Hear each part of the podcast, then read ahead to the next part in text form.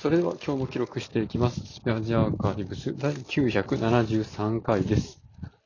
今日は10月4日、時刻は21時過ぎです。今日はですね、何かな、すごい寒いような気するんですよ。なんか、ね、涼しなったね、みたいな話をして、で、そこからもうすぐですよ。あれなんか今日寒くない？みたいな。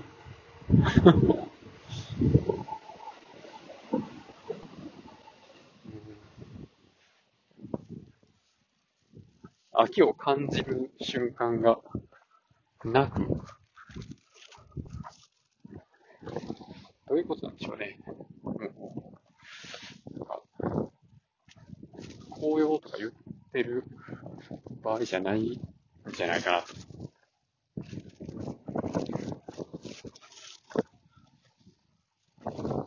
すぐ雪とか降り出すんでしょうね、多分。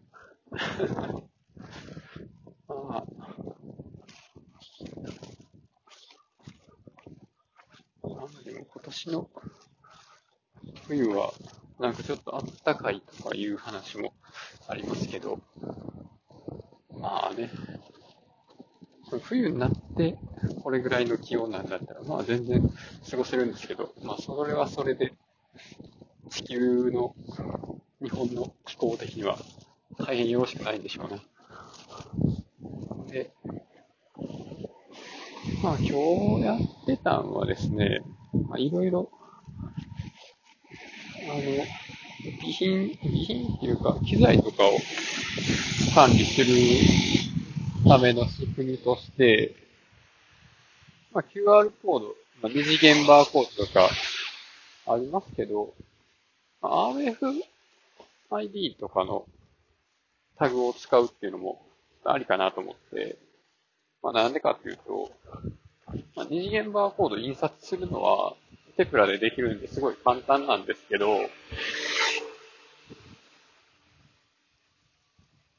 どこにあるかっていうのが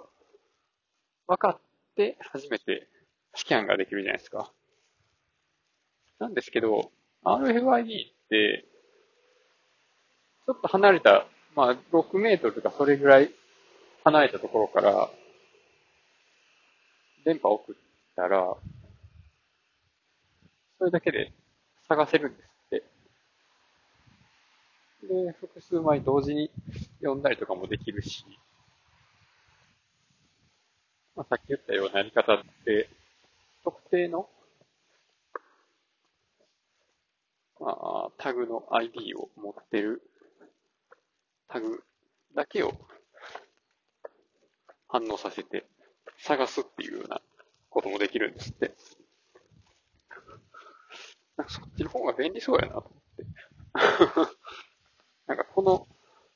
アイテムは保管期限がまだやから捨てたらダメですとか、もう捨てても大丈夫ですとか。そういう、まあゲートの持ち出しチェック的なものを活用すればできるようになったりするんちゃうかなっていう。まあ、そういう話をね、ちょっと社員同士で雑談でしてました。まあ、雑談でね、そんなことができるっていうのはいいですよね。ま あ、ということで今日はこの辺で終わります。ありがとうございました。